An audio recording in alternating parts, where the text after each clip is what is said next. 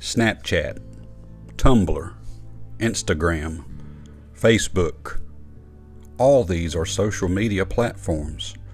The internet, the www, the World Wide Web.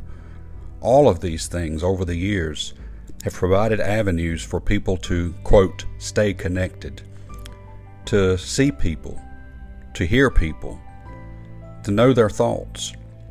This wasn't possible during the years that I was growing up, but something else was, and that was personal time together.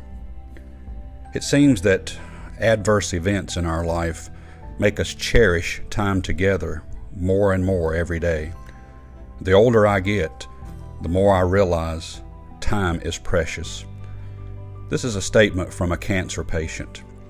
With cancer, priorities shift suddenly, and small gifts of time together become more important than anything money can buy. You know, sickness, death, they all bring grief. Grief is sometimes hard to deal with, and it may never completely go away. And that's okay. But you know, the Bible gives us hope concerning those that have died, that our grief could turn into joy. 1 Thessalonians chapter 4 But I would not have you to be ignorant, brethren, concerning them which are asleep, that ye sorrow not, even as others which have no hope. For if we believe that Jesus died and rose again, even so them also which sleep in Jesus will God bring with him. For this we say unto you by the word of the Lord, that we which are alive and remain unto the coming of the Lord shall not prevent them which are asleep.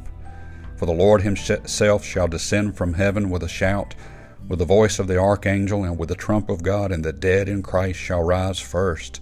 Then we which are alive and remain shall be caught up together with them in the clouds to meet the Lord in the air, and so shall we ever be with the Lord. Wherefore comfort one another with these words. Yes, we have Facebook accounts and we see each other's photos and hear each other's statements through the written word. But time together, time together will help us all deal with the grief process that sure is to come at the vent of someone's dying. I want you today to turn off the social media, pick up the phone, or just go see somebody and cherish that time. May God bless you and have a wonderful day.